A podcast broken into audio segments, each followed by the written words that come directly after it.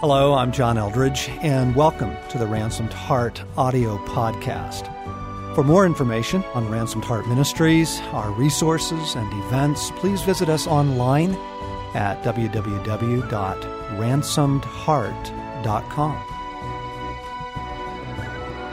Friends, welcome back to the Ransomed Heart podcast. I'm John Eldredge here with Craig McConnell. So glad that you're joining in. This podcast concludes a series that we've been pursuing over the last um, many weeks on relationship styles of relating, what it looks like to love. Last week's loving an evil person, very difficult.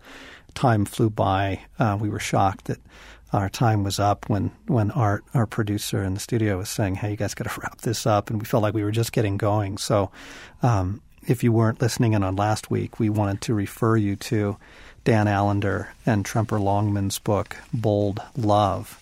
Um, today, the last podcast, I want to talk about loving a fool as opposed to an evil person, where we were describing an evil person as someone who is consciously and intentionally doing repeated harm, furious or vengeful when confronted.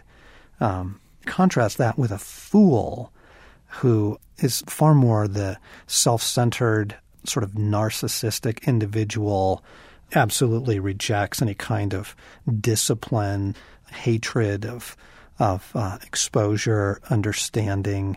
I mean, a fool is someone who is blundering through life doing damage as opposed to the evil person who is consciously and intentionally doing it. Um, if you were listening in last week, we were at the top of the recording, we were both laughing about a story we had read in, in the chapter Loving a Fool in Dan's book. And um, we, I have to read this to you because this will really get the conversation going. Um, what Dan says is, what does it mean to get out of the way of a fool's folly? The essence of love is not foolhardy sacrifice, but judicious, well planned disruption. The fool must be caught so far out in the open, so obviously violating the relationship, that he is forced to take a momentary break, right, in order to pull up his pants after the exposure. Exposure involves forethought, planning, acceptance of the likely loss of relationship that might be temporary or, sadly, long term. And so here's the story he tells. One woman I know used to endure her husband's rude and abusive humor at social gatherings. After much reflection and thought, she decided to wage a war of love against him. One night at a party, he was on a roll with degrading remarks about women. She finally spoke to the group of men standing around him. She looked in the eyes of one man who had two daughters and said, John, if your daughters were here, would you put up with his rude and unkind remarks? The whole group grew somber and tense. Her husband was furious, but for a moment quiet. She looked in his eyes and said, I think you at least owe an apology to the men who have daughters, who ought to be offended, and if they are not, are as boorish as you. She had not been harsh, although she spoke with great strength and conviction. He was mortified. And the men who had quietly acquiesced to his foolish machinations were equally silent. She had known for some time that his foolishness and hateful critiques of women surfaced most often in social settings, so she had been prepared to launch her attack of bold love at the party. She had also made prior arrangements for another way home if she should need it, and had a plan to deal with his rage if he chose to come home that night. She was aware that her, quote, betrayal would be the beginning of the end it would either lead to increased rage and shaming abuse or to a reformulation of their relationship, where he was invited to deal with his extreme harm. React to that, John. Oh, it's just so awesome. It's so awesome. I love the courage of that. I love the courage of loving well. I just am so embarrassed by how I don't love, I ignore. I don't love, I avoid. I don't I don't love I mean why am I silent? Why do I you know, in situations where I'm very aware of a fool's sin, I'm very aware of their damage they're either doing to me or to maybe a, a group of people at dinner or to a church. And rather than saying something, um, I just, you know, avoid it, walk away, pray that God would deal with them. And I love her courage. Yeah. I just love the courage of enough is enough. Not in rage, not in malice. I'm going to expose you, fool, mm-hmm. so that you have to deal with what is it? Your arrogance, your self centeredness. You know, what is it, fool? I mean, a fool is, is so clearly marked by their refusal to look at their own style of relating yeah. I mean, I think that's, you know, fool does damage, um, not because it's intentional and repeated over time like the evil person, but just because they're just choosing not to look at their life, you know, and to offer, oh, to offer exposure. Yeah. Yeah. Is actually love. Yes. See, I, I love the idea of exposing someone, but for their repentance and for their growth in holiness. It, it doesn't come from a heart that, mm. that is looking for exposing that they might be repentant and redeemed. Love the idea of exposing people mm. and, and just kind of shaming them. But when the way she did that, you're talking about someone who puts God before all their most precious relationships. Mm. I choose to live and relate in a way that may make me vulnerable to great loss and disappointment in key relationships here. Yeah. I mean, she's risking it. Yeah. The beginning of the end. Yeah. Yeah. And I think this is crucial. I mean, this is certainly true of loving an evil person. But friends, as you as you think about loving the fools in your life, um, one of the key things, of course, is exposure. Mm-hmm. Um, that are you aware of you know, David, are you aware of how mean that comment was? Or Judy, are you aware of how shaming your actions are toward our children? You know, that first there's exposure, but it's exposure not to judge, condemn, dismiss. Mm-hmm. It's exposure in hopes of repentance. Are you even aware of X, Y, Z? You know, honey, are you aware of how you sulk at family gatherings when no one, when you're not the center of attention? Are you aware of your sulking, sweetheart? It's very self-centered. You know, that's kind of first step with a fool is exposure to their style of relating. Um, but then also, I think the feeling the consequences of their style of relating. That uh, this guy at the party is not only exposed, but to begin to feel some consequences of, you know, the loss of relationship with his wife yes. on those conditions under that kind of terms, yes. I'm, no, I'm not doing it. But also the consequences of their style of relating publicly exposed. Yeah. Yeah. I have had some experience in being exposed as a fool. Uh, a while back um, when I was particularly foolish in thinking that I could control my world and that if my circumstances were orderly and uh, under control, my internal world would be orderly and in control. And I used to just just nag my wife Lori to death about cleaning up, straightening up, keeping things neat, and um, it just I, I, was always frustrated because my internal world was a mess, and so I figured if the house is straight and clean, that would get fixed. And I was always ragging on her. And one day, with enormous strength and insight, John, I remember her saying, "Honey." Just as calm and loving as she could, help me understand how you see the house. Could you take me around the house right now and just show me what bothers you? I'd love to see everything that's out of order or not the way you would like. It would help me understand your heart. And I'm, I paused. Okay. I, her her lack of emotion uh, just disarmed me, and so we start walking around the house. And honestly, Jesus cleaned the house up real quick because I go into the room, John, and I couldn't find anything wrong, and I had to offer this piddly little. Well, be nice in the magazines were kind of straightened on the coffee table. I was exposed. There was no substance there was no substance to Mm. to me. And and I remember she was just quiet. I was just hanging out there to dry. Mm. That I'm making this huge thing and kind of beating my wife up emotionally with not being a great wife over nothing, over something internal. But I was exposed. Yeah.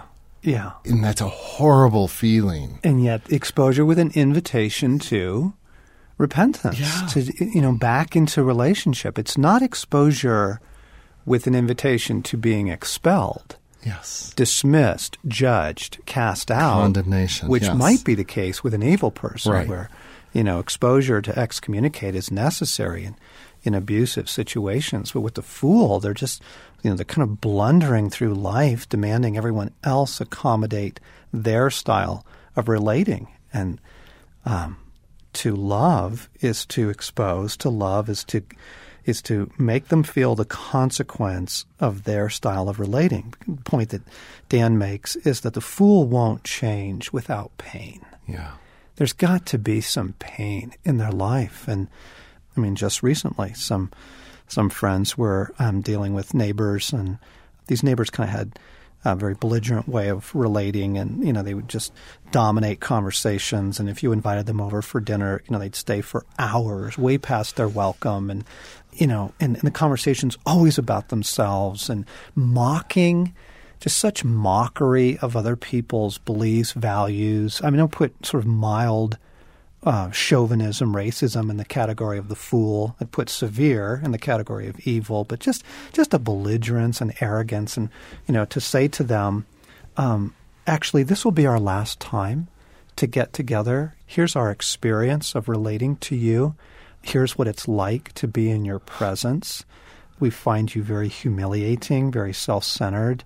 We love to continue to be good neighbors and friends, but actually, we, we won't be having you over again until you're willing to talk about the effect of the way that you relate to people. Wow. So loving Yeah. so loving. And of course, the shock, the embarrassment, and, and you may be met by rage. You may be, you know, with a fool, it's almost guaranteed there'll be some level of immediate defensiveness, immediately explaining away and kind of holding your ground, making them feel the pain of the consequence of their style of relating. They've got to feel the pain of it, or the fool has absolutely no intention of mm-hmm. repenting. I think one of the core beliefs of a fool is this belief that life can be comfortable, predictable, controlled, that we can have heaven on earth, mm-hmm. isn't it? That mm-hmm. not that the root of this selfishness and the mm-hmm. isn't it the insistence that my world function the way I determine or want or believe? Bingo. Bingo. And when you don't comply, oh baby, you know, you feel that in the life of a fool. You know, their readiness to dismiss you or bully you into cooperation to make their life work. What strikes me as tough about this, John, is you know, an evil person is a little more easily to recognize, but the fool, these could be subtle things. Just the just you know, it's you and me. It's churchgoers. It's the pastor with some core belief that that justifies being so self-centered and and uh, not taking any responsibility for actions. I think that we assume that a lack of self awareness is excusable in people. Um, and, friends, what we're saying is no, it's not. The fool justifies their lack of self awareness, and it's what allows them to kind of blunder through, you know, be the bull in the china shop. Um, but a lack of self awareness is not excusable. Um, not according to the scriptures, right? Look in your own eye before you try and remove the log in another's, and and all of that. You know that to invite a fool to become self-aware. Are you aware of the effect of that comment tonight? Are you aware of your way of handling money with me and the family? Are you aware? You know, to to show them, look, um, I invite you to self-awareness as your way of repenting. Huge, just huge. And again, I mean, we're out of time and so much more to say. Um, we do want to encourage you to read Bold Love by Dan Allender and Tremper Longman. But Craig, you had some thoughts, maybe as we wrap up this whole series, that I thought would be really good. Yeah, John, just a couple things as we bring this in for landing is it, it seems like it's, it's prudent to recognize that um, life this side of the fullness of the kingdom, this side of heaven, is inevitably going to involve disappointment in relationships. In any relationship. Yes. With your closest, most intimate, to uh, the people out there on, on the street, you will be disappointed. Children you that you pain. love and adore, there will be disappointment. Mm-hmm. Fools are inevitable. They can't be avoided right. or predicted and uh, stepped around. And so is evil. Mm. It's inevitable in mm. relationships mm. and in this world. And I, I think the healthy, the um, person walking with God, um, acknowledges the pain, the hurt, the wounding, the realities of life and relationship, and doesn't withdraw, neglect, disengage, nor do they react in anger, spite, control, and nagging. But there's there's this path of walking with Christ where I love, I may not enjoy you, but I the command to love is true, guides my life, and the blessing of pleasure, the blessing of um, of enjoying you. It's that. It's a blessing. It's an ad. It's gravy. We're called to love, mm. and ultimately it comes down to what kind of mm. person do I want to be?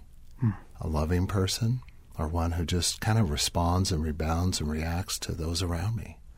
I want to be that person, and I want to share the fruit of this series for me in two very practical ways.